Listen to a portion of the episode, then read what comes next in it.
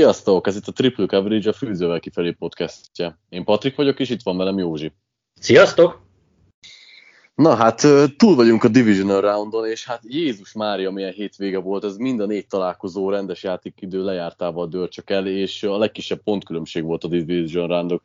történetében valaha. Én itt még mindig csak keresem igazából a szavakat, mert most tudta bepótolni hétfő reggel az utolsó mérkőzést, és hát leesett az állam, szerintem Dani nagyon sajnálja, hogy nincs itt a, ezen a podon, de Józsi, te hogy jöttél ki ebből a hétvégéből? Milyen érzéseid voltak így általánossággal a, a meccsekkel kapcsolatban? Megkaptad azt, amit vártál korábban? Abszolút, ez egy nem is lehet kérdés. Tehát az összes meccs ellentétben ugye a wildcard körrel, ahol ugye óriási kiütéseket láttunk, itt most mindegyik szoros volt. Igaz, nem mindegyik kezdődött úgy, hogy ez most hú, tényleg szoros lesz, és nagyon sok, tehát nem sok, de voltak olyan meccsek, ahol úgy tűnt, hogy át, ez, ez így már a második félidőre eldőlt, aztán valahogy mégis sikerült izgalmassá tenni, a forduló utolsó meccse pedig az, az, az, amikor, az már tényleg az volt, amikor a, a színvonal és az izgalom is találkozott egymással, tehát aki arról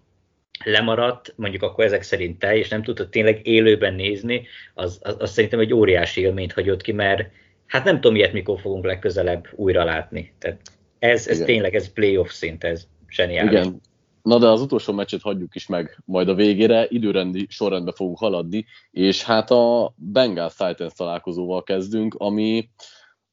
19-16-os Bengals győzelemmel ért véget. Rengeteg dologról lehet ezen a meccsen is beszélni, igazából elkezdem én, aztán majd mindenre ki fogunk térni. Ami, ami szerintem az egész meccset meghatározta, és talán az egész meccsre igaz volt, hogy Boró valami egész eszméletlen nagy nyomás alatt játszott az egész meccsen. A Titans front az folyamatosan megverte a, a Bengalsnak a támadófalát. Ez elsősorban nehéz eldönteni, hogy mi, mi, minek a következménye volt, mert rá lehet fogni arra, hogy nagyon gyenge volt a Bengals online, ez igaz. Boró szintén egyébként sokat tett azért, hogy nyomás alatt legyen, mert meghosszabbította a dropbackjeit, néha nem dobta meg a, az üres első readet, ö, szóval annak ellenére, hogy na, nagyjából jól játszott, őt is lehet egy kicsit hibáztatni. Ez mellett ugyan akkor az is igaz, hogy a Titans valami zseniális hívásokkal jött, nagyon sok szántas, szimulált pressure coverage-ben is folyton elrejtették Boró elől, amit akartak, és hát természetesen elő kell vennünk Zach Taylort is, aki semmit, de semmit nem igazán változtatott annak érdekében, hogy Borónak kicsit kényelmesebbé tegye a, a zsebet. Szóval szerintem ez volt az a négy összetevő, ami miatt Boró elképesztő nyomás alatt játszott, és kilencszer szekkelték, ami holt versenyben playoff rekord. Te melyiket gondolod, Józsi, itt a négy közül a leg, hát a legis, leghangsúlyosabbnak talán? Hát én a Discordon többször is hangsúlyoztam, és ugye erről volt is vita, hogy én a támadófalat az, az úgy overall borzasztónak láttam, tehát egy csomó olyan helyzet volt szerintem, amikor nem lett szek, de pedig agyonverték őket mondjuk egy gyors passz miatt, vagy, vagy bármi. Tehát nagyon-nagyon rosszul játszott, tehát ezt, ahogy vártuk is igaz, a, még a szezon előtt, hogy ez a Bengals támadófal rossz lesz, ezt úgy összességében sikerült az alapszakaszban eltitkolni, vagy legalábbis elrejteni ezeket a hiányosságokat, de itt a rájátszásban, főleg itt most a Titans ellen nagyon kijött, és persze nyilván a többi faktor is szerepet játszott benne. Buró is nagyon sokat sokat szeretett volna tenni, vagy többet akart, mint amennyit a rendszer nyújtott volna neki, és megpróbálta meghosszabbítani a játékokat, megpróbált, nem tudom, elkapta ez a rájátszás feeling, hogy akkor most igen kell a nagy játék, nem, nem lehet csak a kicsire, a konzervatívra menni. Lehet ez egyébként ha már is sorrendbe kéne állítani, akkor inkább Zack Taylornak a hibája, mert szerintem valahogyan Boró is érezte azt, hogy ez, ami be van hívva, meg ez, ami működik, ez, ez, ez nem jó, és, és szerintem ő így saját, nem is mondom, hogy saját jogon, hanem így, így ilyen saját elhatározásból döntött úgy, hogy, hogy, hogy ő inkább bevállalja az extra kockázatot, hogy hát aki tud valami extrát hozni, mert egyszerűen nem látta ebben a gameplanben azt, hogy hogy tudnak haladni, és egyébként szerintem ebben igaza volt, mert Zack Taylor az,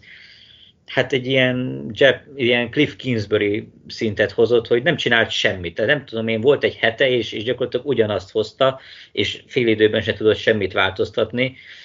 és maradni fog a pozíciójában, pedig hát lehet jobban járna a Titans, hogyha így most, mint annak idején, vagy bocsánat, a Bengals, hogy, hogy így megköszönik, hogy ügyes vagy, minden király, de inkább kipróbálunk valaki újat, mert ez így nagyon gyenge volt. Igen, ami talán nagyon szembetűnő volt, hogy nem próbálta meg rövid játékokkal, vagy egyszer-egyszer beszúrtak egy-egy screent, amiből haladtak is, de hogy így nem feltétlenül láttam azt, hogy koncepcionálisan bele akarna nyúlni a meccsbe, hanem rábízza igazából a csapatára, ott a tehetség, oldják meg, és ez nem, nem jött ki, mert a, lehet, hogy a skill playerekben ott van a tehetség, de a Bengals támadó falát, azt viszont tényleg halálra terrorizálták. Itt Jeffrey Simmons lehet, aki talán kiemelni a legjobban, aki három szekket szerzett, de talán nem fair egyébként a, a Titans többi defensive line mennével szemben, csak az ő nevét megemlíteni, mert egyébként Landry, Döpri vagy Ótri is egyaránt három nyomást legalább ráhelyezett itt Buróra, és így egységszinten nagyon jól játszottak. Újra csak ki kell emelni, hogy, hogy picit talán várat, mármint hogy ezen a meccsen nem váratlanul, de nem hiszem, hogy láttuk azt a Titans részéről, hogy ilyen jó ö, védelmi tervet fognak tudni kijönni. Nem tudom, hogy téged ez meglepett úgy összességében, hogy a Titans nagyon jó felkészült védő oldalon, és hogy nagyon hatékonyak is voltak. Ö, ennyire jó nem nincs, tehát az egész a szezonban talán csak a Rams elleni meccsen volt olyan, hogy, hogy ennyire domináns volt ez a védelem, meg ez a, ez a védőfal, és akkor ugye sikerült is megnyerni a, a meccset, mert támadójáték nélkül, hogy egy effektíve most is, csak most a végén ugye nem jött ki a lépés két hetük volt felkészülni, és Réből tökéletesen megoldotta, tehát ez le a kalappal, a védő oldali teljesítményre nem igazán lehet panasz, tehát abszolút minden téren sikerült dominálni, és meglepő módon egyébként a coverage is tök jók voltak. Nyilván oké, okay, van nem tudom én 350 yardja, de TD-t nem passzolt, leszettek tőle egy labdát, a futást is egészen jól megállították, a kilenceket meg szerintem nem kell magyarázni. Ott azt hiszem, te pont te linkeltél olyan statokat, hogy ilyen 40-45 százalékban a volt nyomás alatt, szóval ez, amit csinált a táj, tehát ez nyilván nem fenntartható, de most barom jól felkészültek, és semmi nem múlott rajtuk. Tehát amit itt védelmi oldalon meg lehetett csinálni, azt a Titans maximálisan százszázalékosan kivitelezte. Igen, ami, ami, ami még nagyon érdekes lehet talán, hogy ö, lehetett látni olyan képsorokat, illetve Twitteren is olvastunk több bejegyzést, hogy, hogy a Titans annyira jól felkészült boróból, hogy tudták, hogy bizonyos védelmi felállások ellen milyen játékokat szeret ö, Boró áthívni, vagy, vagy a Bengals futtatni, és ö, bemutatták nekik ezt a lúkot, majd amikor elkezdett a play, akkor tudták, hogy hova fog menni a játék, és hát meg is fogták. Ez azért ö, dicséretére váljon tényleg a Titansnek, hogy így felkészült, úgyhogy védőoldalon abszolút nem lehet őket egyáltalán kérdőre vonni, hogy miért lett ilyen szoros ez a találkozó, és miért nem tudott nyerni a Titans, azt, hát, azt pedig a másik oldalon kell keresnünk, mert ha azt mondjuk, hogy a Titans jó volt, akkor egyébként szerintem a Bengals védelemre is lehet jó jelzőket használni, hozzátéve, hogy azért nekik jóval könnyebb dolguk volt, tehát ők nekik az egyszerűbb volt a gameplan. Állítsuk meg a futást, Harry ne fusson szét minket, Tanahének adjuk a kezébe a labdát, aztán nézzük meg, hogy meg tud-e verni, és hát már az első passznál látszott, hogy Tanahének nem olyan napja lesz, hogy, hogy ő meg fogja őket verni, ugyanis hát végül három inter rögtön egy interception dobott az elején, és valójában végig borzasztó döntéseket hozott, döcögős volt az az egész. Én, én, én valahogy úgy, úgy érzem, hogy ez viszont támadódon hiba volt, hogy mégis talán többször adták a kezébe fontos pillanatban a labdát. Igen, tehát amúgy csak 24-szer passzolt, tehát ez, még nem mondhatnánk azt, hogy ilyen 50 passzos meccs, és akkor tényleg, és csak őt erőltették, tehát próbált a Titans futni, éppen többet futott a meccsen, már a Tenehill futásait is beleszámítjuk, csak nem igazán működött. Ahogy mondod, a, a a Bengals az, az ráállt a futás, és akkor azt mondták, hogy jól van, Tenehill oldja meg, idén nem volt olyan bombasztikus formában, mint mondjuk a tavalyi szezonban, és igen, már az első snappen konkrétan, az első passzjátéknál látszott, hogy ez itt, ez itt nem fog működni, és meg lehetett volna ez a meccs, tehát tényleg az utolsó pillanatban is behúzhatták volna, nem sikerült. És ebben nyilván az is szerepet játszik, hogy oké, okay, Formannek volt egy nagy futása, ha jól emlékszem, ami után rögtön lett egyébként egy turnover, mindegy, de amúgy Henry nem játszott olyan lehengerlő, meg kifejezetten ilyen három yardos átlaggal szaladgált, és ugye volt egy... De bocs, bocs hogy közösszúrok, hogy ez szerint egyébként miért volt, hogy, hogy Henry nem játszott jól, hogy, hogy a sérülést éreztük rajta, a Bengals készült fel jól, ö, hezitált, vagy, vagy, vagy így mindennek az összességét. Te, te mit éreztél, hogy miért nem ment a Henry futás? Én inkább a sérülésre fognám ezt, mert a Bengals tényleg le a kalappal felkészültek, ahogy, tudják, ahogy tudtak, de a tehetség nincs, én nem tartom olyan tehetségesnek ezt a defense, hogy, hogy ilyen szinten meg tudná fogni Henry, tehát mondjuk, hogy három yardos átlagon tartsa és ugye több negatív yardos szerelést is végrehajtottak, ami, ami szinte elképzelhetetlennek tűnt az elmúlt másfél év alapján, mert Henry soha nem vitte le senki kázi a, a line of scrimmage mögött, most meg több negatív yardos szerelés is volt rajta. Rozsdásnak tűnt, hezitált, és ugye a, volt egy nagyon fontos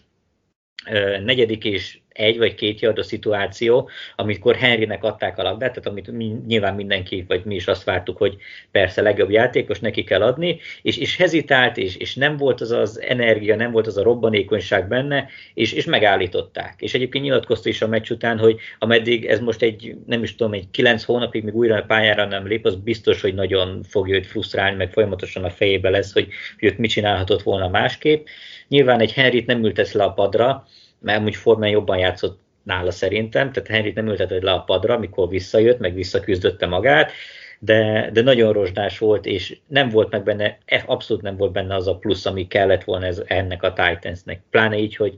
ugye Tenehire nem lehetett, hát kvázi bízni semmit, mert minden jó passzára jött két rossz, úgyhogy így, így nehéz volt. Igen, a, a Bengals védelemből egyébként DJ Readert és BG Hill-t emelném ki, akik hát Peszrásban nem feltétlenül nyújtottak olyan szenzációt, mert azért Tannehill nem volt sokat nyomás alatt ellenben, futás ellen valami elképesztő ö, romboló teljesítményt nyújtottak ott a fal közepén, és hát amellett, hogy én is úgy éreztem, hogy Harry azért rozsdásabb, vagy nem annyira energikus, mint szokott lenni, azért tényleg a Bengals a futás ellen nagyon jól felkészült, illetve hát meg is tudták azt valósítani, amit akartak, és a Titansnak a, a főleg a fal közepét azt, azt ö, elég jól levették. Ettől függetlenül a Titans valahogy megint, mint egész évben, nem nagyon tudott, hogy hogyan a, a védelem az hozzáteszi amennyit tudsz, de azért a, a, a Bengals ott haladni. A Titans mégis valahogy ott tudott lenni a végén, és hát lényegében ők voltak azok, akik először elkezdték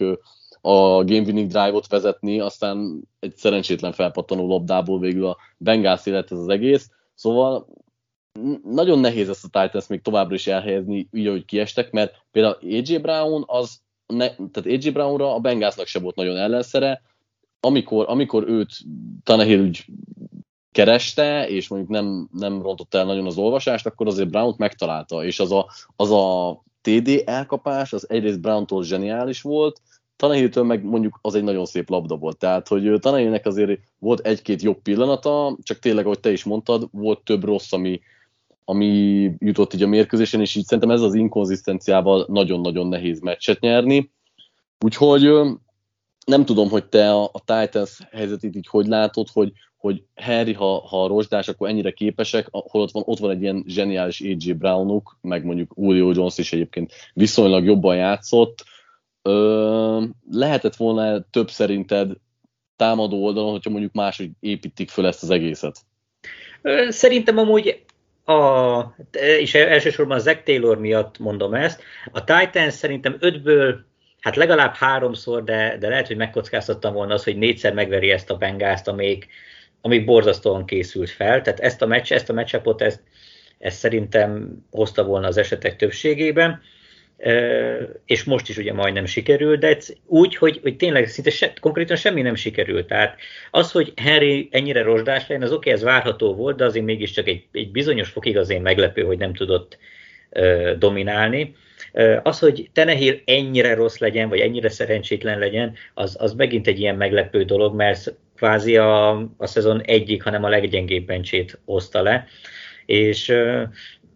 a csapatban van tartás, meg, meg felkészültek, meg, meg képesek haladni a labda mindkét oldalán, tehát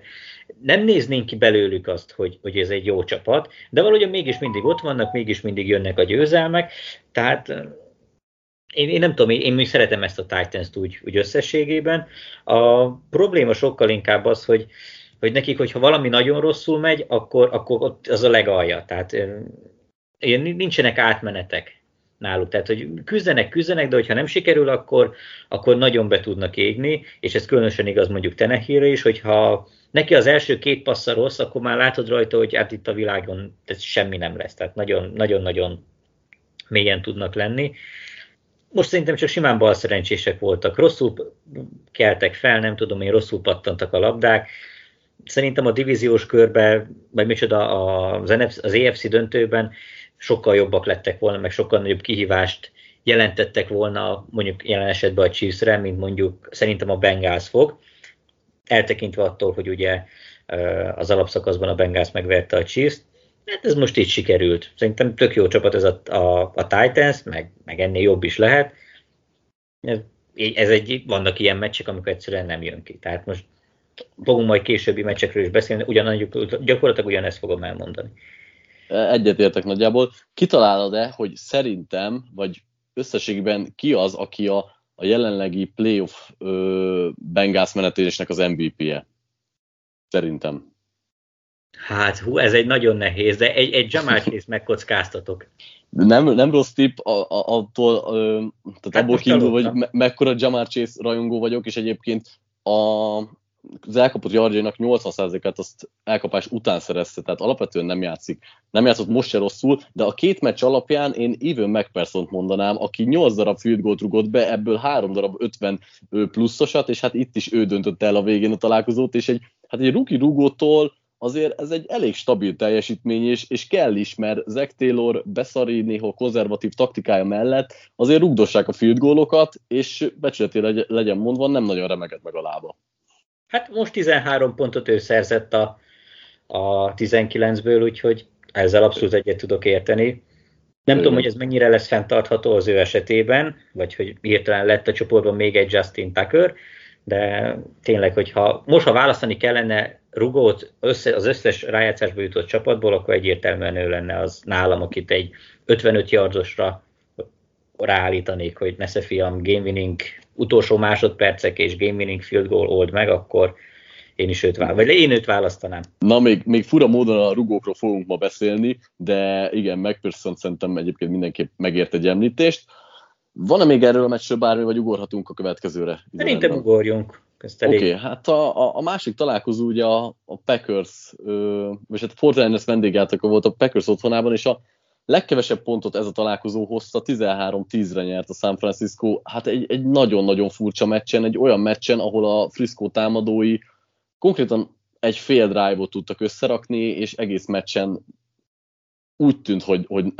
igazából ezt a Packers alaphangon valahogy behúzza, de hát mégis a Fortnite nyert, nyert. Én magam is nagyon nehezen tudom megmondani, hogy hogyan. Hát ugye az direkt ezért mondtam az előző meccs végén azt, amit mondtam, most ugyanezt elismétlem, szerintem ez a Packers 10-ből 9-szer biztos, hogy agyon ütötte, nem hogy megveri, agyon verte volna ezt a 49ers, nem igazán tudom megmagyarázni, hogy, hogy hogy sikerült felrajzolni egy tökéletes drive-ot a mérkőzés elején, és utána kb. 55 percig semmi. Vagy hát nyilván amikor a támadóknál volt a labda, egy Aaron rodgers egy egészséges Davante adams egy összességében szerintem kifejezetten jó blokkoló támadófallal, meg egy baromira jól játszó védelemmel, és remek mezőnypozíciókkal, semmit, tehát 10 pont az MVP-től, tehát a regnál, a, egyrészt a regnáló MVP-től, meg attól a játékostól, aki valószínűleg megint megkapja az MVP címet, és tök jogosan, Hát ez, ez valami hihetetlen, de esküszöm neked, hogy nem akartam elhívni még az utolsó pillanatokban se, hogy, hogy ez valahogyan nem lesz meg. Egyszerűen, Egyébként. nem tudom, 100-ból 99-szer megnyerte volna ezt a packers Tehát ennyire rosszul, vagy ilyen szerencsétlenül jöjjön ki ez az egész, nem tudom megmagyarázni, mert ott Balázs mondta többször, az esett a hó, és ez nem fekszik, meg hogy milyen rossz, amikor jó irányítód van, de a körülmények nem, nem, nem ideálisak ehhez, tehát nem, hogy nem domba játszani. Tehát ez baromság, hát Rodgersnek annyi havas meccse volt, amikor dobálta a 60 yardos bombákat tökéletes helyre, hát ez pont nem érdekli. Egyszerűen mellé ment, de, de hogy, nem tudom meg, tehát nincsenek indokaim, hogy hogy lehetett ennyire rosszul játszani, de valahogyan sikerült, és de tényleg nincsenek szavaim erre. Igen, kettő dolog ez kapcsán, és akkor így bele is vágtunk egy kicsit a közepébe. Az időjárásról csak annyit, hogy egyébként nem csak az, hogy havazott, de hogy végig mínusz 10 alatt volt a hőmérséklet, ami hát azért nem tudom, elég fájdalmas úgy elkapni is a labdát, az ütések nagyon fájnak, annak is, aki adja, annak is, aki kapja. Nem, nem, nem annyira kellemesebben játszani, meg nyilván a HS is azért a passzjátékot játék eredményességét csökkenti, tehát azért ebben van valamelyekkora igazság, még akkor is, hogyha kifogásként szerintem sem lehet használni. A másik pedig az az, hogy most így szöget ütött a fejemben, hogy így beszéltél arról, hogy tényleg regnáló MVP, aki jogosan kapta meg, tökéletes támadógépezet, és hogy mégis teljesen diszfunkcionálisak voltak az első drive után, hogy te kit vennél elő, vagy egyébként szerinted kire le, van-e, lehet-e valakire nyíltan mutogatni itt a Packersben, hogy ez Rodgers hibája, vagy egyébként Matt lefleur is elő lehet venni, aki szintén lehet, hogy akár megnyeri a, az évedzője címet, de hogy igazából így mind a, mind a ketten csődöt mondtak valamilyen szinten, még akkor is, hogyha persze megértem a, azokat a dolgokat, amiket Balázs mondott, azon felül, hogy rossz volt az időjárás, kiesett Dillon viszonylag hamar, de hogy azért szerintem itt Rodgers és Matt LeFleur felelősségét is elő, meg lehet pedzegetni. Ja, hát az az egyértelmű, tehát hogyha 10 pontot szerez a liga legjobbnak, vagy egyik legjobbnak tartott támadósora, akkor az offenzív guru főedző, meg az MVP irányítót, azt, azt nem lehet nem elővenni. Hát mondjuk, mondjuk el kellene osztani a felelősséget, akkor én lehet, hogy mondjuk ilyen 70-30-ban mondanám a, a főedző részére, és csak a 30%-ban az irányítóéra. Nem igazán, nekem nem tetszett az a, az a gameplan, amit a, a Packers hozott, és Rodgers szerintem, amit tudtak is haladni véletlenül, amikor sikerült haladni, akkor az inkább Rodgersnek a zsenialitásán múlott, vagy éppen a, amikor a 49ers nagyon elnézte a coverist, ugye emlék a azt hiszem az első fél idő végén volt, amikor egy ilyen 60 yardos passza volt Aaron Jonesnak, vagy valami hasonló. Aztán ugye nyilván kihagyták a, a, a mezőinygólt, szóval a speciális egység az megint oda tette magát. De szerintem, amikor tudtak haladni, az inkább Rodgersen múlott, mint magán a rendszeren. És ez azért volt probléma, mert a rendszer önmagában nem tudott nem tudom, yardokat, meg pontokat generálni, és mivel Rodgersnek ezen az egy drive-on, meg egy jó passzon kívül nem igazán ment összességében, így, így ott tartottunk, hogy az egész offense az teljesen diszfunkcionális volt, és egyébként itt megint elő lehet venni azt, hogy azt, hogy miért így néz ki ez a Packers offense, miért van az, hogy Rodgers 20 jó passzából 18 ment Aaron Jonesnak és Davante Adamsnek, miért van az, hogy mindenki más teljesen használhatatlan, amikor nem tudom, egy Mercedes Lewis is kap egy, e, egy labdát, annak is fanből lesz a vége, azon kívül meg más nem is igazán lehet célba venni, mert vagy elejti, vagy nem odafut, ahova kell, úgyhogy ez egy eléggé komplex dolog, és ilyenkor elő lehet venni megint ugye a csapatmenedzsmentet, hogy, hogy hát ez, ez miért gondolták, hogy ez így elég lesz.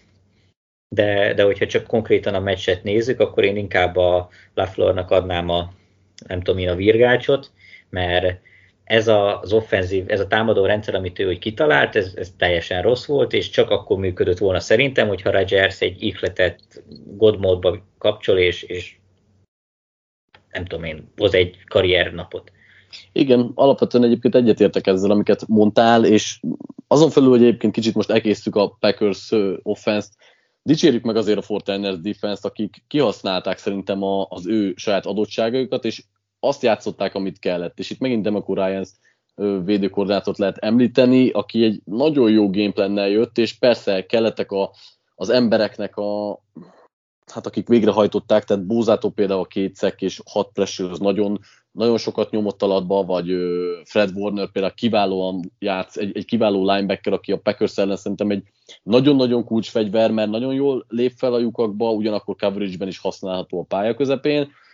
Úgyhogy szerintem a Fortiners defense minden dicséretet megérdemel. Igazából megint az volt, hogy nagyon keveset blitzeltek, a négy emberes pass az sokszor meg tudta viszonylag verni a packers a támadófalát, ahonnan egyébként Bakhtiari nem tudott végül pályára lépni, úgyhogy az egy nagy érvágás volt. És hát a kornerek azért Edem szellem megégtek sokszor, de nagy, nagy részben ö, betartották azt a coverage szisztémát, amit elképzett a, a védőkoordinátor, és így egy-egy nagy játékkal megúzták a meccset, amit te is említettél, az Aaron Jones, az egy benézett coverage volt, meg volt talán egy nagyobb Adams elkapás, de hogy nem tudott nagy kárt tenni bennük a Packers, úgyhogy azért ez a Fortiners defense, ez, ez még fejfájást okozhat majd itt a Ramsnek is. Hát meg mindenkinek is itt a, a defense azt tényleg csak dicsérni lehet, ahhoz is megkövetem magam, vagy kövezem magam, mert hogy mégiscsak az első drive után akkor szarkasztikusan beírtam, hogy number 3, vagy top 3-as defense, aztán utána tényleg oda tették magukat, szóval ez ezt nem lehet elvitatni, tényleg Bózáik tényleg remekül játszottak, és annak ellenére, hogy konkrétan nem igazán van kornerük, meg vagy egy képen egy kiöregedett Josh Normannel, meg, meg hát igen, nagyon alsó kategóriás kornerekkel játszanak, ahhoz képest ezt nagyon szépen lemenedzselték, úgyhogy tényleg minden tiszteletem a, az övék, és, és nagyon nagyon-nagyon keserves meccse lesz szerintem a konkrétan a Remsznek is ez ellen a védelem ellen, hogy ez mire lesz elég végül, az, az egy másik kérdés, mert szerintem ugye nyilván erről is fogunk beszélni, ugye támadósor az, az még mindig ott van, és hát szerintem mindenki tudja, hogy én mit gondolok Garappolóról, de így inkább fejtsd ki te a véleményed, és akkor én majd csak bólintok rá, mert, mert hogy, hát egy picit ez így egy ilyen kevésbé indulatból jövő vélemény. Uh, hát pró- próbálnám, amúgy én is, én is ezzel akartam rögtön folytatni, hogy hát ez konkrétan értékelhetetlen volt. Tehát a, nem, Garoppolótól nagyon értékelhetetlen volt, de úgy igazából én a Fortiners offense sem voltam elragadtatva, mert persze működtek néha a futósémák, de hogy, és persze Garoppoló egy-egy passzon nagyon sokszor megakasztotta a támadást, de hogy hát ez, ez nagyon-nagyon rossz teljesítmény volt itt összességében, és Garoppolótól szerintem minden idők egyik legrosszabb playoff irányító teljesítményét látjuk itt most az elmúlt két meccsen, és hát valósággal vonszolja magával a csapat az irányítóját. Nem is tudom, hogy merre lehetne, vagy mit lehetne ebbe kieszelni, mert az a baj, hogy a, az egyszerűbb dobásokba is bele tud hibázni, amikor ott az üres ember, akkor is addig hezitál, amíg odaér a coverage, és persze a, arra emlékszem, hogy például az első fél időben volt kettő jól megdobott passza, az például ebb, abból egyet álljuk egyet pedig furcsa módon kitül elejtett, de hogy összességében egy ilyen garoppolóval, hogy így tud haladni a Fortiners, az, az szerintem egy kés csoda.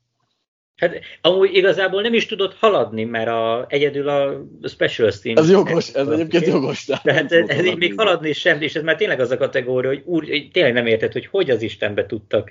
nyerni. És itt bennem abszolút felmerült a kérdés, hogy ha Garoppolo nem tud passzolni, vagy csak az ellenfélnek, cserébe mi mondjuk futni se tud, akkor miért nem hozták bele ezt? Én értem ezt, hogy, hogy nem lehet így az irányítókat váltogatni, mert az megtöri a dinamikát, legalábbis ezt nyilatkozta Senehen, még jó pár fordulóval ezelőtt, ami tök jogos, de hogyha nincs semmi dinamika, amit esetleg meg lehetne törni, akkor, akkor miért nem küldik be azt az irányítót, aki, aki ha már passzolni ugyanúgy nem tud, mint Garoppolo, de legalább futna, és akkor megpróbálnának egy ilyen kepörnikes playbookkal neki menni, és akkor hátha. Tehát tényleg, hogyha látod azt, hogy 55 percen keresztül nem tudsz egyetlen egy drive-ot se összerakni, azt az egyet is, amit véletlenül sikerült, csak mezőnygólig vitted el, ak- akkor miért, miért nem próbálod meg azt, hogy behozzuk a, azt a srácot, akiért feladtunk három első kört, hogy nem tudom én, szaladjon egy kicsit, hogy ne, legalább ne fázon ott az oldal. Tényleg ezt, ezt nem értettem, hogy, hogy miért erőltették, és, és, ne, és ez se úgy fogja, fogja majd fel, hogy ezt is ő, ezt, ő, ez a győzelem őt igazolja, hát akkor nem tudom, tehát tényleg már érik a, a pofon nagyon, mert, mert így nem lehet nyerni, meg ilyen ezzel a játéka, meg ezzel a mentalitással szerintem és mégis nyertek. Tehát, és még miért ráfordulnánk itt a fináléra, az, a túloldalon is, hogyha már megdicsértem a védelmet, akkor egyébként a Packers oldalon is meg kell dicsérni őket, mert a futást azt azért nagyon jól lezárták, és ugye ezzel megfojtották a Fortinet-nek a támadójátékát. Elsősorban talán Rashan Gerit lehet itt kiemelni, aki pazarul játszott, szintén középen rombolt a teljes mértékben a falat, és és mivel lezárták a pálya közepét, ezért úgy nagyjából rá volt kényszerítve valamennyire Fortinez, hogy Garoppolót használja, ami nem nagyon sikerült. Nagy részben kitűllel is tudtak menni, a második félre talán egy picit elfáradtak, és itt főleg a meccs végén, hát pont abban a drive-ban nem tudtak megállítani a, a Fortinez-t, amikor nagyon kellett volna, de hogy igazából rajtuk nem múlt semmi. Tehát, hogy így a Packers védelem oldaláról is nehezen mondanám azt, hogy ez nem egy kész egység, jól is fel voltak készítve, és persze a, a körülményeket ők is jól használták ki, meg hogy az ellenfélnél egy garoppoló van, de igazából ez egy komplet csapat volt itt Rodgers körül. Ez abszolút. Hát a védelem három pontot engedett. Így rossz szava nem lehet rájuk senkinek. Tehát ennél keves, egy ennél többet tényleg nem lehet tenni, mert előbb-utóbb minden csapat, nagyon ritka az, hogyha nem egy 1 per 1 meg 1 per 2 játszol, hogy, hogy valaki legalább egyszer egy field goal távolságig el ne tudjon menni. Tehát ez, ez egy abszolút, kor, nem úgy korrekt, ez egy, ez egy elit teljesítmény volt, csak hát ugye nem csak offense meg defense van a pályán, hanem ugye van még egy egység, és abból a Packers meg két év, vagy amiatt a Packers meg két éve folyamatosan szenved, és még nem jöttek rá arra, hogy ezzel kellene kezdeni valamit. Igen, de most akartam én is rákanyarodni itt a mérkőzés végére. Hát igazából a teljesen a semmiből, vagy hát mivel akik a Packers Special Teamet nézik, vagy tudják, hogy hogy teljesít, azoknak nem feltétlenül a semmiből, de hogy ugye a Fortnite nem tudott ugye eljutni a red zone se, nem hogy az end zone-ba, viszont jött egy, egy blokkolt pánt, azt a Fortnite visszaorta, már is egyenlő volt az állás, és utána meg Rodgerséket leparancsolták, és amit már említettem, hogy akkor végig tudott futni nagyjából a Fortnite az utolsó percekben, hogy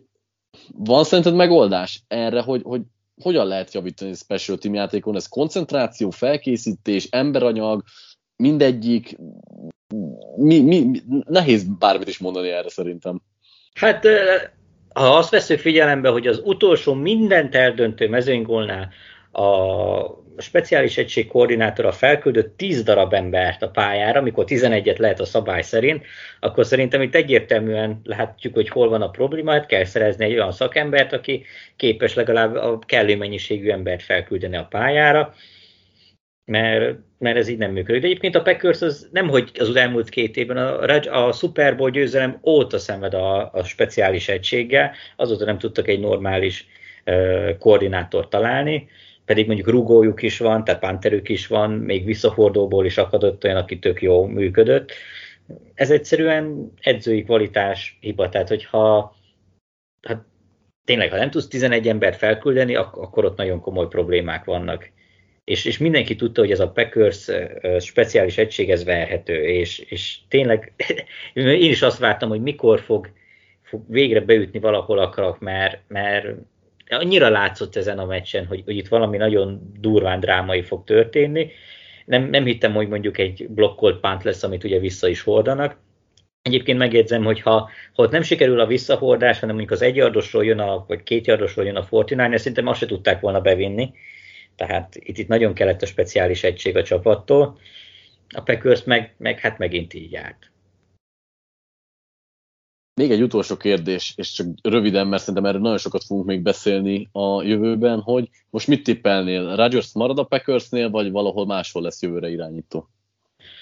Hát én most, ha tippelni kellene, akkor azt mondanám, hogy máshol lesz. És nem azért, mert hogy rossz a csapat, meg hogy nagy összevesztek, meg hogy most megint lesznek konfliktusok, már állítólag egyre jobban vannak. Én úgy érzem, mint annó volt a, a Patriots Brady dolognál is, hogy egy elfáradt ez a kapcsolat, és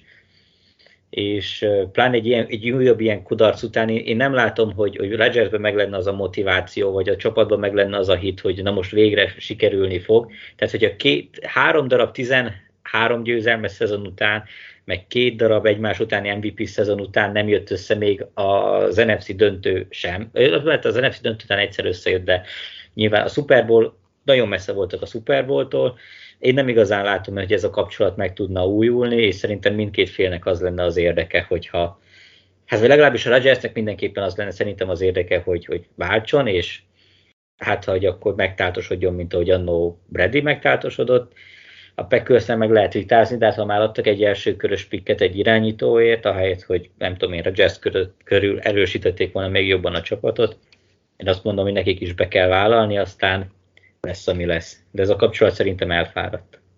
Amellett, hogy egyetértek, én csak annyit tudok hozzátenni ezt, hogy én majd akkor mondom, hogy nem Rodgers a Packers irányítója, amikor már ez ténylegesen eldőlt, régóta plegykálják, mindig felőjön, hogy amikor éppen kikapnak, akkor mindig följön, hogy konfliktusok vannak, aztán azóta is ő az irányító. Nem azt mondom, hogy elképzelhetetlen, de én majd akkor hiszem, ha látom. Ö, ugorjunk a harmadik mérkőzésre, ami talán mind a kettőnek a kedvence volt más-más okokból kifolyólag a Los Angeles Rams 30-27-re verte a Buccaneers, és itt is egy ö, utolsó másodperces field goal döntött, de hát nagyon nem indult, nem így indult ez a találkozó. Konkrétan a fél időben, ha, ha nem Bradyről és a buccaneers lett volna szó, akkor lehet, hogy úgy döntök, hogy ö, elindulok aludni. Hát ez egy nagyon fura meccs volt, engem lelkileg és fizikailag is, is megsérült, meg, meg, hát na, meg, mondjuk megterhelt, meg sérül, mentális és fizikai sérüléseket szenvedtem, mert eltört egy pohár, amit picit agresszívebben tettem be a kukába, és elvágtam a kezem, ami miatt ki kellett hívni a mentőket, és hogy nézzék meg, hogy nem kell összevarni. Úgyhogy nekem Nekem nem való ez a sport dolog, mert, mert, mert kikészít, meghalok. Tehát amikor nem is tudom mennyi, 20, 27-3-ról lett 27-27. Így van. Nem tudom én, 18 perc alatt, tehát erre nem igazán tudok mit mondani, és az a vicces, hogy amúgy Stafford tök jól játszott, meg igazából a Ramsből mindenki jól játszott, csak valahogyan mindig így, így összejött. Tehát ugye eldöntették volna a meccset az első fél idő végén, amikor Cam Akers ugye elhagyta a labdát az egy yardos vonalon. Utána volt egy fumble Cooper Cupnak, akinek kb. 19 meccs óta ez volt az első hibája, ami nagyon brutális. Utána Cam Akersnek lett még egy elrontott passza, vagy egy elejtett labdája, majd volt egy, egy rosszul feladott snap, amit úgy veszített el a Bucks, hogy előtte csinált Von Miller egy stripszekket, és az ellenfél térfeléről jöhetett volna, és ekkor jött megint a fumble, úgyhogy olyan szarul lesz feladva az a snap, hogy nem tudom én, a Bucks 30 yardosáról elmentek a Rams 40 yardosáig. Tehát ezt esküszöm neked kitalálni nem lehetett volna ilyen szintű bohózatot, amit a, a Rams leművel, tehát ez mintha minden, nem tudom, fogadtak volna, és minden áron ki akartak volna kapni. Ez, ez lelkileg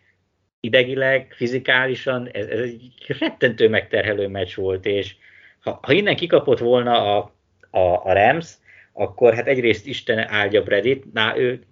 kész, be kell fejezni a futballt, oda kell neki adni minden Super volt száz évre előre, mert, mert fölösleges minden, de hogy én biztos nem lettem volna egy hétig internet közelébe, az is bírtak. Ezt, ezt nem bírtam volna feldolgozni, ezt a traumát. Szerintem egyébként az egész internet nem bírta volna földolgozni, hogy itt 27-3-ról a harmadik negyedből volt körülbelül két és fél perc, amikor ennyi volt még az állás, úgyhogy itt megint tovább jut Brady, akkor, akkor az szerintem fölrobbant volna már az internet. Na de ne szaladjunk ennyire előre, mert elég sok minden történt még itt a meccsen, és már az első félidőben is, attól függetlenül, hogy ez egy nagyon sima félidőnek tűnt, nagyon sok érdekes dolog volt a pályán. Elsősorban az, hogy a Rams az nagyon-nagyon jól fölkészült, és ö, nem csak McVay zseniális pléjeket hívott, tehát nagyon jó voltak fölrajzolva, Stafford nagyon szépen elosztogatta a labdákat, ahogy te is mondod, Stafford alapvetően jól játszott, megjegyzem, hogy azért volt Staffordnak egy-kettő olyan érthetetlen hibája, amit ugye nem szeret le de azért veszélyes volt, például az első drive-ban elmentek nem tudom, az öt yardosig. Volt öt tökéletes Stafford passz. Majd utána az enzomba bedobott egy labdát, egy olyan helyre, ahol közel távol nem volt Rams játékos, és egy, konkrétan egy Buccaneers játékosnak a kezébe dobta szinte, csak picit mögé, ezért nem volt tulajdonképpen nagyon veszélyes a dolog, úgyhogy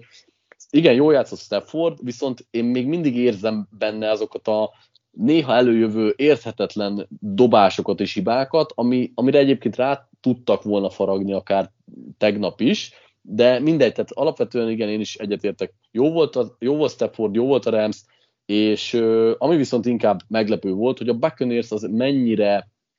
komfortzónán kívül frusztráltan és hibát hibára halmozott, tehát egy Brady csapattól azért nem láttuk ilyeneket, hogy például az első három drive-ban összeszedtek három büntetést, persze a fault miatt, ugye szá egy, egy teljesen fölösleges taunting volt talán az övé is, igen, már nem emlékszem. Igen, igen. Ő is, aztán ugye Brady is bemutatott egy ilyet, majd volt egy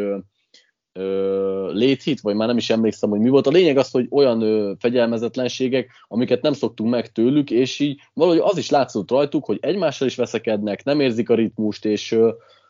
se offense, se defense oldalon nem tudnak teljesíteni. Ennek volt az a, az eredménye, hogy a, a jól játszó Rams simán elhúzott 23-ra a félidőben, és lehetett volna ez nagyobb is, mert ahogy te is mondtad, a félidő végén Brady még dobott is egy csúnya interception amiből elmentek a három yardosig, ahol aztán Akers elhagyta, tehát tulajdonképpen meg is köszönhette a Buccaneers, hogy 23 lett, de hogy uh, itt az első félidőben láttad, hogy so, vagy uh, McVay ennyire jó gameplant össze tud rakni? Hát alapvetően a, ez a McVay uh, Bowles párosítás, ez amúgy jó matchup a, a Ramsnek, meg a Rams egy picit, mint úgy lett volna összerakva, hogy ezt a, ezt a Bucksot meg tudja verni és, és én nagyon örülök neki, hogy McVay képes volt tanulni abból, amit, amit ugye nagyon sokan emlegettünk mondjuk a szezon közepén, hogy mindig elfáradtak a csapatai a szezon végére, nem tudott változtatni, de most kívül lehet, hogy ez egyébként Jared Goffnak a limitáltsága volt, hogy nem mert igazából, vagy nem tudott mit csinálni. Most azért teljesen hogy is mondjam, tehát kreatívabban ford, ugye, áll hozzá a mérkőzésekhez. Például én rettegtem attól, hogy, hogy megint úgy fog kezdődni a találkozó, hogy akkor 20-szor futnak. És be a közepére, mert a Bucks nem lehet futni, de, de csak azért is hátra sikerül, de nem, és talán az első drive nem is volt futójáték, vagy ha volt maximum egy. És talán az első három pontszerző drive-ban volt összesen, vagy kettő vagy három futójáték, hívta a passzokat, jöttek a play action jöttek a bootlegek, egyszerűen nem tudtam odáig hová lenni a, a gyönyörűségtől, hogy egy ilyen kreatív, egy passzra épülő, az erősségekre épülő playbookot rakott össze, ez, ez egy abszolút meglepetés volt, pláne mondjuk az első heti találkozó, vagy az első, tehát a wildcard körös meccs után, amikor nagyon biztosra ment, és tényleg erőltette a futás, futás, futást, ami egyébként szintén működött, tehát úgy néz ki, hogy, hogy képes felismerni az ellenfeleknek a gyenge pontjait, képes a meccsapokra ráépíteni, és mivel van most egy olyan irányítója, aki elég sok mindent meg tud csinálni, így, így bátrabban nyúl hozzá, bátrabban uh, változtat, meg próbál meg kicsit kockázatosabb, de, de nagyobb haszonnal járó dolgokat. Úgyhogy ez egy, nem mondom, hogy erre mindenképpen számítottam, de egy abszolút kellemes csalódás volt nekem legalábbis a, a meccs nagy részében. És egyébként megfésre tudom hiá, hibáztatni azért, hogy leadtak 24 pontot, mert most a labdát nem ő fogja. Tehát lehet meg lehet azért szívni, mert hogy Ékörs megint beküldte a darálóba egy fumble után, de hát eddig Ékörs hibátlan volt, vagy most egy káp, tehát kivált azt, hogy káp elejti a labdát, vagy kiverik a kezéből. Tehát ezek olyan dolgok voltak, amivel a főedző nem tud mit csinálni. Úgyhogy szerintem ez egy ilyen, szerencsétlen alakult sok szempontból, de amit McVay csinált, az, az szerintem 10-ből 10 volt most. Persze, abszolút egyetértek. Két dolgot emelnék még ki, hogy egyébként mennyire korrektül helyettesítette a sérült Whitworth-öt Noteboom, illetve hogy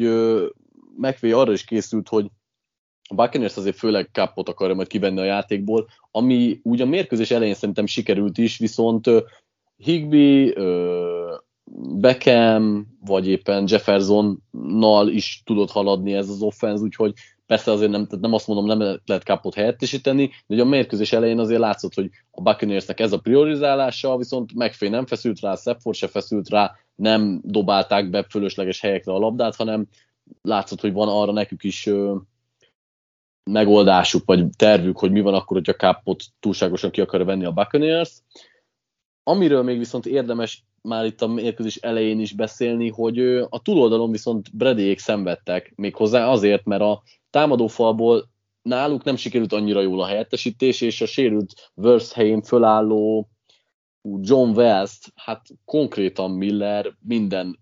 negyedik szegben, vagy a negyedik playben megverte és nyomást generált, de nem csak ő volt az egyetlen gyenge pont, hanem Donovan Smith is gyenge volt, Aaron Donald is középen mindenkit megvert, és hát Brady is azt hiszem 37%-ában a snappeknek nyomás alatt volt, ami még akkor is egy jelentős dolog, hogyha Brady nagyon gyorsan szabadul a labdától, és néha ezzel így ki tudják kerülni úgymond a nyomást, de ettől függetlenül nem volt egy jó találkozója itt, se az offense se az egész támadósornak. Ez abszolút így van, tehát a védelem az nagyon az nagyon felkészült, meg mondom, ez egy kifejezetten jó meccsap, mert Brady nem nagyon futkározik, középen marad, be tudják zárni a zsebet, és amúgy egyébként meg kell, meg kell dicsérni Bradyt, mert volt pár olyan játék, amikor összeomlott a zseb, de képes volt kimozogni, fellépni és megcsinálni a nagy játékot. Az egyik TD is pont ilyen játékból született, tehát összességében szerintem ő tök jól játszott, meg tök sokat kihozott a lehetőségeiből, de az biztos, hogy nem volt megkönnyítve a dolga pláne úgy, hogy tényleg Donald az, az MVP szinten, már defensív MVP szinten játszik, megint, vagy hogy már 7 éve folyamatosan, tehát nem, nem igazán lassul le. Leonard Floyd kifejezetten jól nyomja, megint Von Miller meg gyakorlatilag úgy játszik, mint a bránkózos időkben, és azért három ilyen védőt kivenni, az, az nem, egy, nem egy egyszerű dolog. És egyébként a sérülések oké, okay, benne volt, de ahogy láttuk, ugye Noteboom tök jól pótolta a Widworth, ahol kiesett, ez a túloldalon nagyon nem sikerült, és hát ez is szerep, nagyon nagy szerepet játszott ez a, ez a vereségbe. És egyébként az a vicces, amit tényleg te is mondasz, hogy Brady tényleg baromi gyorsan szabadul a labdától. Tehát a támadófal teljesítménye olyan rossz volt, hogy Brady még két másodperc alatt sem mindig tudta eldobni a labdát, ma odaértek, ami azért eléggé brutális teljesítmény. Igen. Itt, itt már ugye részben kitértél rá, meg beszéltünk itt a mérkőzés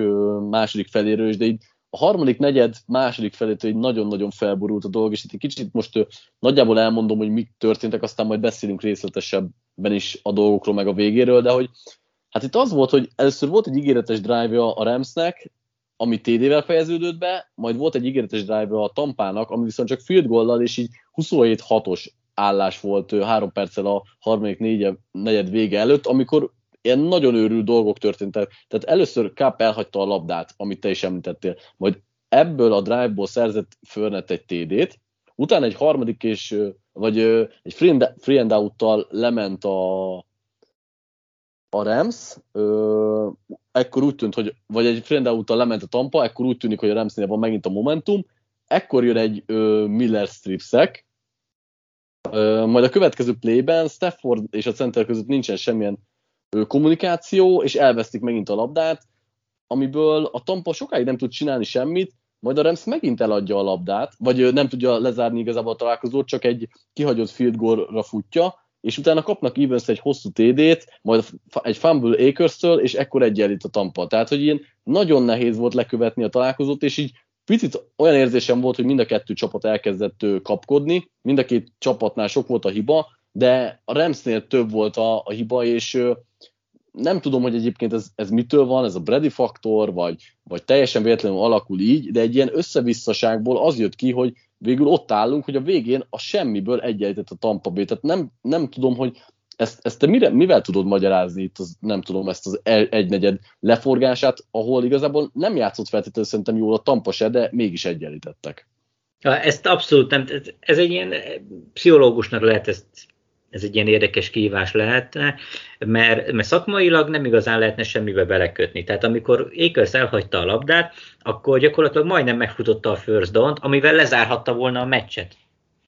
Ez gyakorlatilag előtt volna a találkozó, de pont mielőtt leért volna a lába, meg elérte volna a first down vonalat, pont kiszedték a kezéből a labdát. Tehát ez egy olyan hiba, amit nem igazán tudsz hová tenni, vagy mi megmagyarázni, hogy miért nem szorította erősebben. Tehát vannak, én nem szeretem a véletlenre fogni semmit, de egyébként vannak olyan helyzetek, hogy úgy pattan fel a labda, vagy úgy ütnek oda pont a, a játékosnak a kezére, hogy hát az kipattan, és hát nem volt szerencséje a, a Remsnek sok szempontból, meg, meg nyilván azért, ha Brady ellen játszol, szerintem minden játékosnak ott van, hogy ott villog ez a Falcons elleni meccs, meg a tucatnyi, meg több nem is tudom, rengeteg olyan találkozó, amikor lehetetlennek tűnő helyzetbe jött vissza a Bucks, és amikor látod azt, hogy Brady ideg állapotban van, és valahogyan szereztek két TD-t, és már csak egy TD-re vannak, akkor valahogyan úgy, úgy szerintem elég sok csapat, még a legjobb csapatok, meg a legjobb főedzők, meg a legjobb irányítók, meg a legjobb játékosok is az ellenfél részéről képesek megzavarodni, és talán konzervatívabban játszani, vagy, vagy, vagy idegesebben, vagy nem odafigyelnek, vagy csökken a koncentrációjuk, tehát ez egy elég összetett dolog lehet szerintem, vagy csak simán most éppen így alakult megint. Ez, ez a leg, ezt a legegyszerűbb mondani, hogy hát ez most így sikerült, de nem tudom, tehát Brady tehát hogyha lenne egy bármelyik irányítót lehetne választani, aki ellen nem akarok semmilyen szempontból játszani, akár támad, akár védő oldalon, mert mely agyfasz kapok, hogyha ott van, mert tök mindegy, hogy mi van, olyan nincs, hogy Bredit valaki agyonüsse, akkor, akkor nyilván Brady lenne az, mert, mert tényleg nem hiszed el 24 pontos hátrányban is, nem hiszed el, te sem mentél el aludni, mert, mert tudod, hogy valószínűleg lesz valami, és, és megint lett, és nagyon kellett az az utolsó drive Staffordtól, hogy, hogy nem tudom én, ne kapjak agyvérzést, hogy hát ez borzasztó egyszerűen. Az embernek a szavak se jönnek a, a jutnak az eszedbe, mert nem tudod megfogni ezt a Brady jelenséget és mindezt úgy csinálták, hogy amúgy tényleg baromira idegesek voltak, meg frusztráltak voltak, meg minden bajuk volt, nem csak a remszesekkel, hanem egymással is, és még így is. Tehát ez az ember, ez tényleg valami leírhatatlan, hogy, hogy mire képes. Igen, egyébként szerintem azért nagyon durva ez az egész, mert hogy alapvetően nem csak az volt, hogy támadófal szenvedett az egész meccsen, de hogy igazából a Rams úgy egy az egyben mindenkit levet, mert Mike Evans mellé senki nem tudott fölnőni a támadó sorban. Tehát, hogy Gronkot sokat kereste Brady, de hogy így valahogy most vele sem volt annyira kémia, a Rams azért figyelt rá, senki nem játszott jól,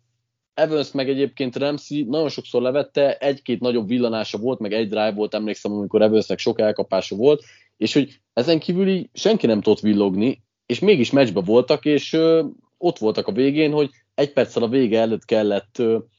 Staffordnak egy győztes drive-ot vezetnie, így téged, mint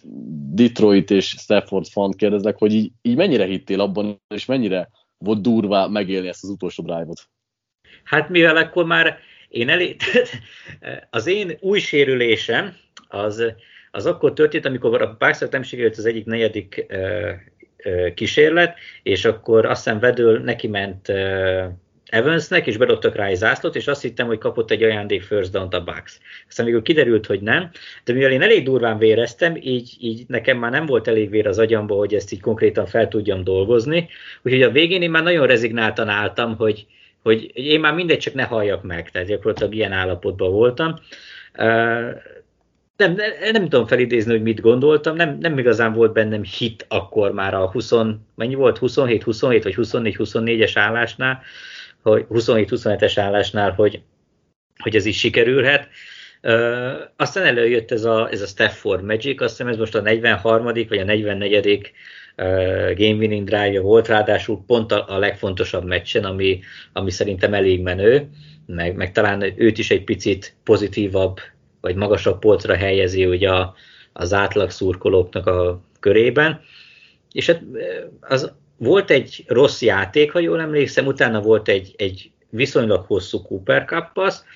majd pedig volt egy baromi hosszú Cooper Cupnak kiosztott passz, és ugye ezzel jutottak mezőnygól távolságba, és itt egyébként tök jól megcsinálta Cup is, meg Stafford is, de itt szerintem azért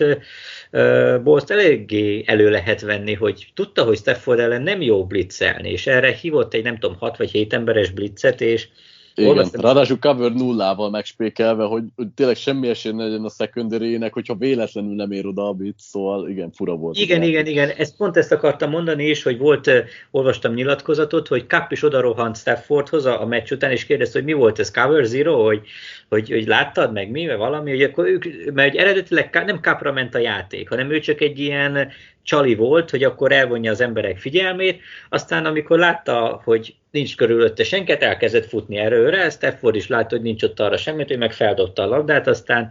így összejött. Tehát ez a, ez tényleg le a kalappa a Stafford előtt is, meg Kapp előtt is, meg a Rams előtt is, hogy volt még annyi lélek jelenléte, hogy itt a végén behúzza, de itt a végén szerintem a, inkább a Bucks hibázott nagyobbat, mint hogy a, a Rams hozott volna ki olyan nagyon nagy extra. Tehát nyilván extra volt, de itt szerintem a Bucks, a Bucks védelmen meg a játékhíváson ment el ez a meccs, így már a végére.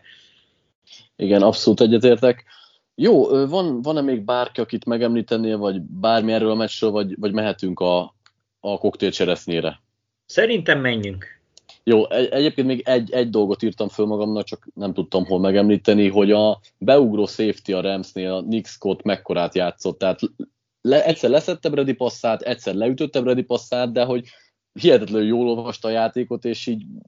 a Ramsnél valahogy így beszéltünk erről akkor, és Scottot is hozzátehetjük, hogy a, a beugró cserék mennyivel jobban tudtak beszállni a meccsbe, mint a Tampánál. Ez azért egy meglepő dolog volt szerintem, még így pluszba. Hát és itt tényleg csak egy utolsó gondolat, hogy e, a Rams évek óta, már mióta McVay ott van, arra játszik, hogy minden pikét elkölti, és az korai körös pikét, és próbál ugye egy Super győztes csapatot építeni, és többnyire ilyen e, a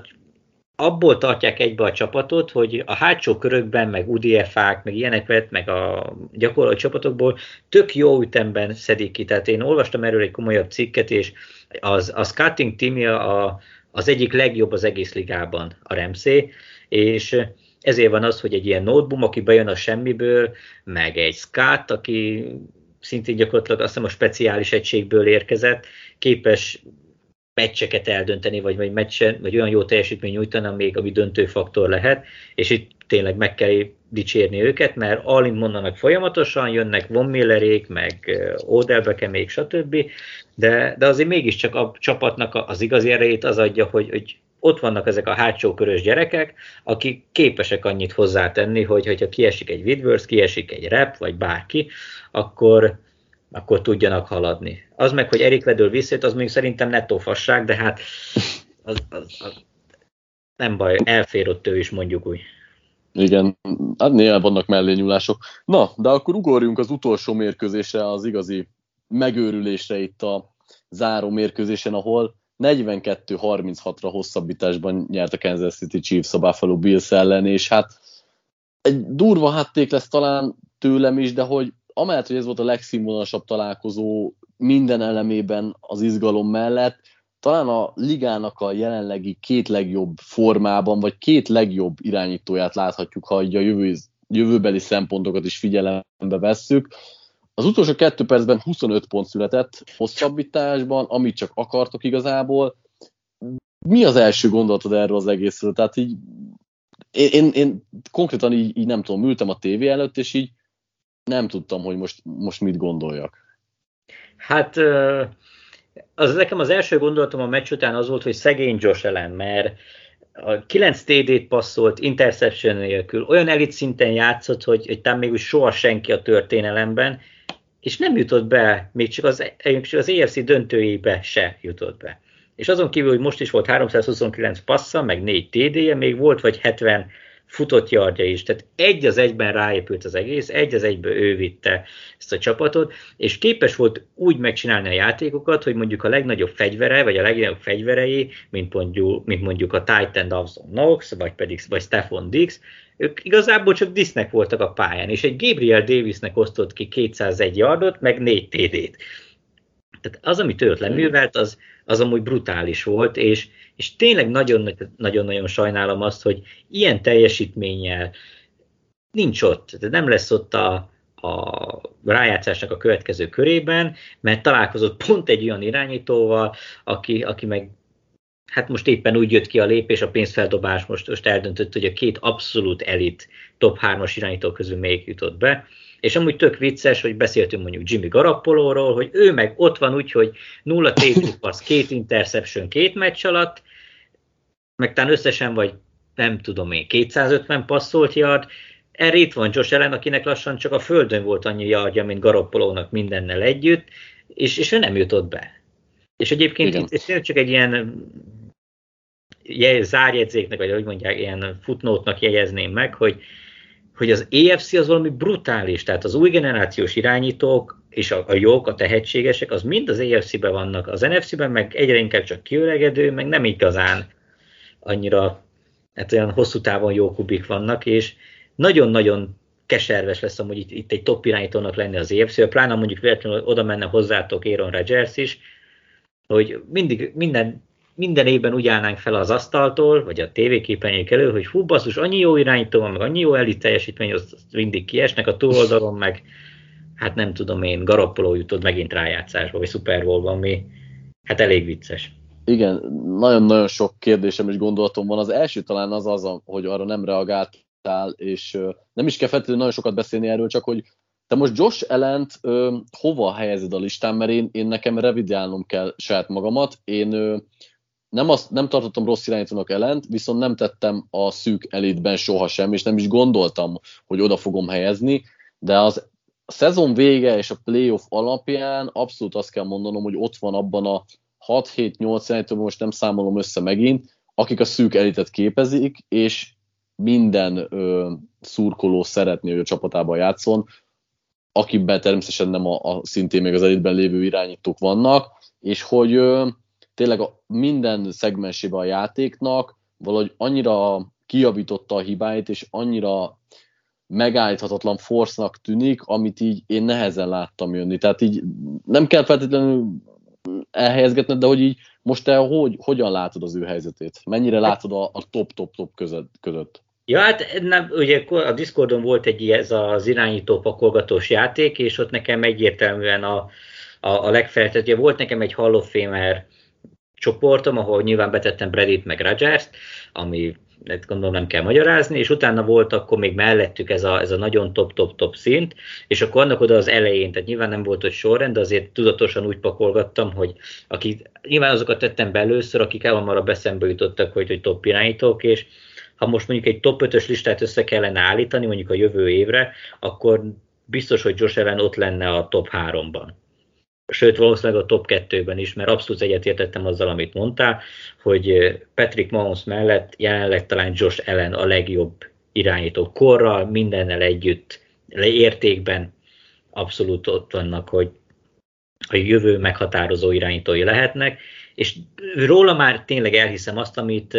Lamar Jacksonról még az MVP szezonja után se akartam elhinni, hogy ő, ő tényleg egy ilyen stabilan jó irányító, és akkor stabilan top lehet. Ellenben megvan az, tehát ez nála nem kiugrás, meg nem egy, egy ilyen fellángolás, hanem ő stabilan megcsinálja azokat a dolgokat, amiket egy elit irányítótól elvárunk, és hogyha csak nem törik össze valamilyen balszerencsés módon, akkor a, simán látom, hogy most a Billsnek lesz 10-15 évig egy olyan brutális dominanciája, mint ami a Patriotsnak volt Bradyvel kapcsolat, vagy Bradyvel a, a keretben, mert ellen szerintem egyre inkább az a szint, az a, az a Brady fajta szint.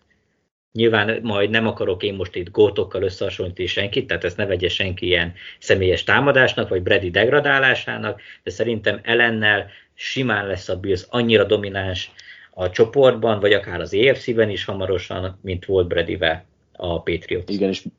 és milyen kiváló rivalizálás lesz itt a Chiefs és a Bills között. Itt Dani tett be Discordra egy, tweetet, amiben az van, hogy ugye háromszor találkozott ez a két csapat az elmúlt egy évben, ezek alatt az, a Chiefs 100, a Bills pedig 98 pontot tett föl, hogy elképesztő offenzek vannak. Na de egy kicsit visszaugorjunk itt a mérkőzés folyamára is, hogy igazából az első félidő az nem úgy mondanám, hogy nagyon jó volt, de hogy nem hozott,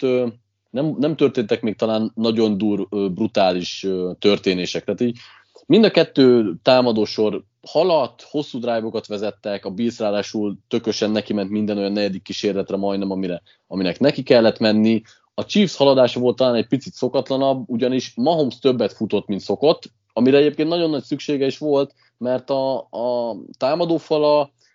nem, nem, nem teljesített teljesen úgy, mint az egész évben, nagyon sokat kellett elmozognia, ha nem is volt brutális nyomás alatt mindig, de hogy mindig ki kellett mozognia a nyomások elől, meg kellett hosszabbítani a pléjeket, helyenként sokszor meg kellett futni a játékot. A Bills nagyon jól ö, készült fel, úgymond a Chiefs offense amennyire csak lehet. Nagyon sok ember dobott coverage-be, hátul voltak, és ugye ennek köszönhető volt az, hogy Mahomes lábán tette meg a dolgokat. Igazából engem az első fél időben konkrétan ennyi lepett meg az egésszel kapcsolatban, mert amúgy az volt, amit vártunk. Mind a kettő offense szárnyalt, a defenzek egy-két stápot meg tudtak csinálni, de hogy igazából nagyon nagy ellenállásra nem voltak képesek. Úgyhogy az első fél az nagyjából úgy telt el, hogy egy pici váratlanság volt a Chiefs-től, vagy hát szükség a Mahomes futásokról, a, a Bills oldaláról pedig hát az, azon kívül, hogy Gabriel Davisre építettek, aki playoff rekordot döntött ezzel a négy TD-vel egyébként, elkapott TD-vel. Olyan nagyon-nagyon sok újat nem vártunk, szerintem mind a kettő offenzív koordinátort is dicséret illeti, illetve hát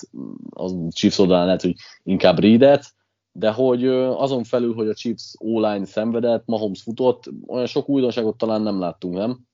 De szerintem is. Egyébként nekem az volt, most, most pont most jutott eszembe, és nagyon érdekel a véleményed, hogy ezt direkt ki is emelted. Az első fél időben volt mennyi 14-28 pont volt, és, és volt egy-két ilyen védelmi stop is, oké, okay, jó, benne van néha, de ott az volt az érdekes, hogy mindenki, hogy tök jól ellazultak, a, hát jöttek ezek a 70 plusz yardos drive de mindenki 6 perces, 7 perces, 8 perces, kinek hogy sikerült, és akkor ugye nagyon felpörögtek, és bennem az ütött most, vagy az, az ütött most szöget a fejembe, hogy, hogy ezek a védelmek szerintem akkor se voltak olyan jók, csak más volt egyszerűen a felfogása a két csapatnak, mert mert az, hogy a, a harmadik negyedtől kezdve gyakorlatilag hát nem is tudom, már két percig se volt az ellenfélnél a rabda, ott most látok egy 10 perces TD drive, egy 10 másodperces TD drive-ot, egy 1.58-as, 2.43, 2.12, 3.30, tehát hogy, hogy igazából nem, nem más, máshogy álltak hozzá, gondolom én az volt a terv, hogy, hogy akkor jó lassan haladunk, pörgetjük az órát, futkározunk egy kicsit, aztán aztán így, így okosban megoldjuk. Aztán amikor látták, hogy ez nem fog működni, elkezdtek rohanni, mint a veszet, és egyik védelem se tudott semmit se csinálni. Tehát az konkrétan Josh Allennek is volt, volt egy olyan drága, amikor ilyen negyedik és tizenkettőre dobott térét, meg megcsinálta a két pontost, meg és egyébként Mahomesnak is, meg Ellennek is voltak olyan játékai, hogy hat védő rohant rájuk, azt kicikáztak közülük, és megdobta a hatalmas paszt. Tehát egyszerűen brutálisan jól játszott a két irányító, és okay, a Chiefs-től az még annyira nem is meglepő, hogy a védelem nincsen sehol, de ugye erről beszéltünk már többször is, hogy a Billsnek egyrészt jó védelme van, statisztikailag papíron értékelések alapján, másrészt meg, hogy arra rakta össze, hogy ezt a Chiefs megfogja. Szerinted miért nem sikerült még csak úgy minimális ellenállásra kifejteni, például az utolsó drive-ban is, hát mint ha ott se lettek volna. Igen, egyébként ez egy érdekes kérdés. Az egyik válaszom az az, hogy szerintem ahogy haladtunk előre az időben, azért fokozatosan fáradtak el mind fizikálisan, mind koncentrációban. Ez nem teljes magyarázat, de hogy azért látszódott szerintem a Bills védelmén, hogy nem feltétlenül lehet ezt a coverage-et végig föntartani,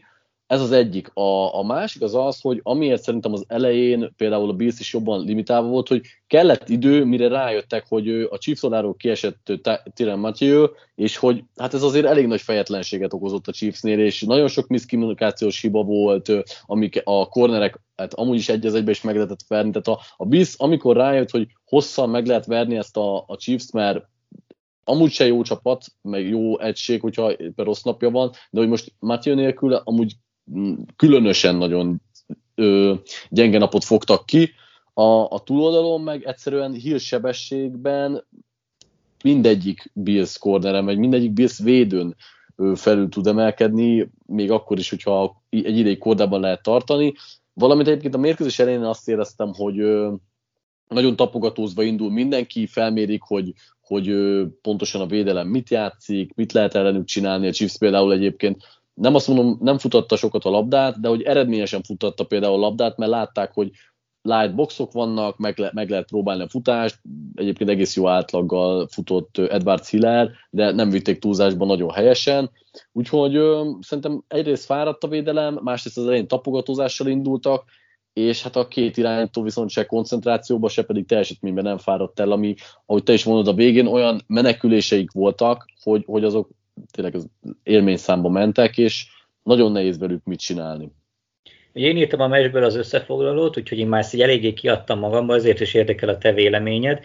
Hogy láttad az utolsó drive-ot? Tehát nem a hosszabbításban, hanem a rendes játékidőben, ezt a 13 másodperces dolgot, hogy, hogy ott, ott nem lehetett volna szerinted jobb pléjeket hívni a védelem részéről? De. Tehát például, hogy nem megyünk rá hat emberrel Mahomesra, hanem ott bár mindenki, hogy field goal távolságig, aztán hát most valahogyan csak kivédekezzük, mert tényleg 8 másodperc volt az órán, amikor Mahomes elindította az utolsó passz Kelsey-nek, ami nem tudom, vagy 30 yardos, vagy mindjárt megnézem, hogy konkrétan. 24 vagy 5, valami ilyesmi.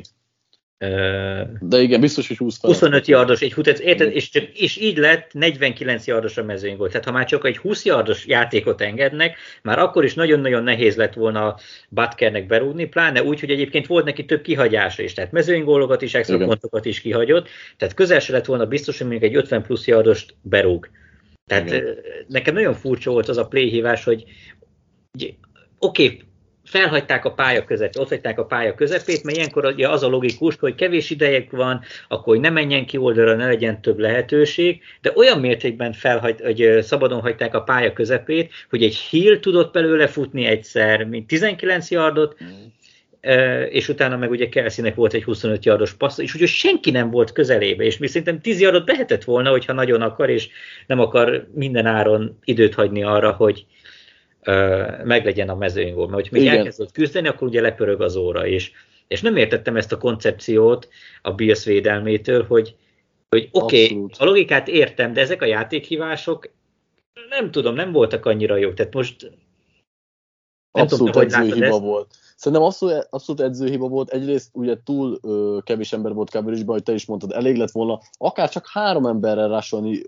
Mahomes, tehát szerintem mindenkit hátra lehetett volna külni coverage mert nagyon sokat kellett volna mennie még a, a Chiefsnek. A másik pedig, hogy a védő oldalon is volt hiba, mert például a Kelsey-nek az elkapásánál ugye ő kifele ö, tett egy, te, egy testját, és a védője nagyon elment kifele. Pedig ö, volt három, két időkérese akkor még a Chiefsnek, és lehetett tudni, hogy ö, vagy hát nem lehetett tudni, de hogy nem, nem kellett annyira készülni arra, hogy itt most pálya széle felé tartó játék lesz, és hát szerintem itt, itt egyértelmű hibáz, hiba volt a Bills edzői karától is, és egyébként a védelemtől is, messze is álltak föl, nem nagyon értem, ez megint csak azt tudom mondani, hogy lehet, hogy a meccs végén egy kicsit koncentrációs megfáradás volt, és akkor igazából ennek tudható be. Hát furcsa, tehát hogy nagyon nevetséges egyébként, hogy már 13 másodpercet sem lehet egy Mahomesnak hagyni, mert akkor field goal fog csinálni, de hogy azért ez részigasság csak, mert hogy azért ebben vastagon benne volt szerintem a védelem. És hát egy dologról akartam itt még beszélni, szerintem rengetegszer beszéltünk, de hogy mennyire nevetséges volt már az, hogy a hosszabbításban hogy ünnepeltek a Chiefs játékosok, amikor megnyerték a cointos, tehát hogy mennyire tudta mindenki, hogy itt az a csapat fog nyerni, aki az első támadást vezetheti, és hogy erre, ezt szerintem gondolom ugyanazon a véleményem vagy, de hogy nem helyes ez a hosszabbítás szabály, és persze a Chiefs pont két év vagy három éve szívta meg a Pets ellen, de, de ez, ez valami nonsens még mindig. Igen, hát ez így ilyen szempontból nem, nem, nem igazság, mert oké, okay, de valahogyan el kell dönteni ezt a meccset. Lehet, hogy nehéz ebben igazságot tenni, mert mert, mert most mi most azt mondod, hogy akkor legyen 15 perc, és akkor 15 perc alatt, tehát játszanak még egy negyedet, és akkor aki több pontot szerez a végére, akkor az nyer, mert akkor mi, ha megint hosszabbítás lesz, vagy, vagy akkor legyen kötelező, mondjuk ezen gondolkoztam én is, mert abszolút egyetértek vele, ez egy tök nagy szívás. Egyrészt ugye néztem volna még tovább a meccset, mert ezt, ezt öröm volt nézni, másrészt meg,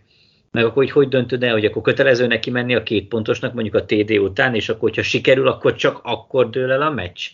mert hogyha nem sikerül, akkor a másik csapat még, még mehet szerezhet egy TD-t. Egyébként vagy, jó, tehát egy, ilyen megoldások jó lenne. Szerintem bármi ilyesmi megoldás jó lenne, ahol egyenlő esélye. Tehát legyen az, az, az szerintem tetszik, amit most mondtál, ha TD-t szerzel, kötelező rámenni a két pontosra, meg van nyertél, hanem ugyanez a túloldalon visszatámadhat, neki is rá kell menni a két pontosra. Ekkor is benne van egyébként, hogy megy, de szerintem előbb-utóbb itt valaki bele fog hibázni. Tehát most nyilván mondhatjuk azt, hogy plusz 15 perc a játékosoknak, de szerintem ez, ez egy olyan kockázat, ami igazságosabbá tenni és megérni az egészet. Igen, én is abszolút így gondolom, mert, de ez látszott is, tehát amikor Ellen mondta, nem is tudom mit mondott, tehát fejet, fejet mondott, vagy irá, nem emlékszem már mit mondott, de az, az amikor, me, amikor a bíró bejelentett, hogy a Chiefs a labdot, mindenki elkezdett örülni, hogy ez az, Ellen így lehangoltam, rámutatott, hogy oké, okay, akkor onnantól tám- arról a kapuról támadjatok, aztán lement, és utána ott ült a padon, rezignáltan, nem is nézte az egészet, tudta, hogy ez így az utolsó két percből kiindul, amikor tényleg született, nem tudom én, 25 pont, tudta, hogy ez így, ez így K.O. És, és az is lett. Esélye nem volt a védelemnek,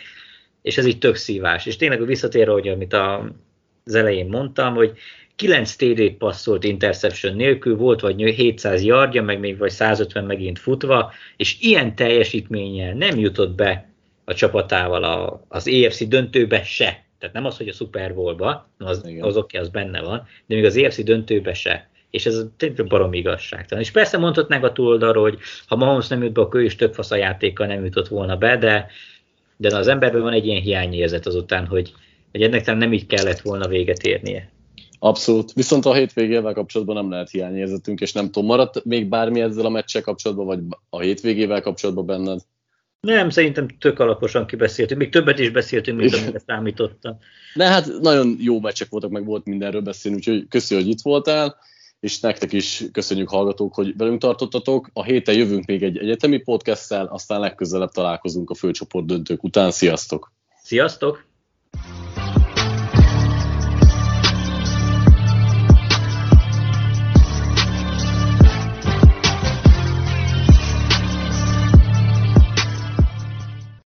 Ha más podcastekre is kíváncsi vagy, hallgassd meg a Béton műsor ajánlóját. El tudod képzelni, hogy a podcastet, amit éppen most hallgattál, fél év múlva már a mesterséges intelligencia generálja? Mi sem. De ha érdekel, eljötte már a gépek lázadása. Hallgass bele az Embertelen podcastbe. Orsós Lajos vagyok, a műsor házigazdája. Egyelőre még élőben. Egyelőre. Fedezzük fel együtt, hogyan ismerkedik, randizik, mesél és vitatkozik Betty és Péter, két teljesen mesterséges intelligencia. Lajos, a podcast címét mond még egyszer, Léci. Oké. Okay. Embertelen podcast.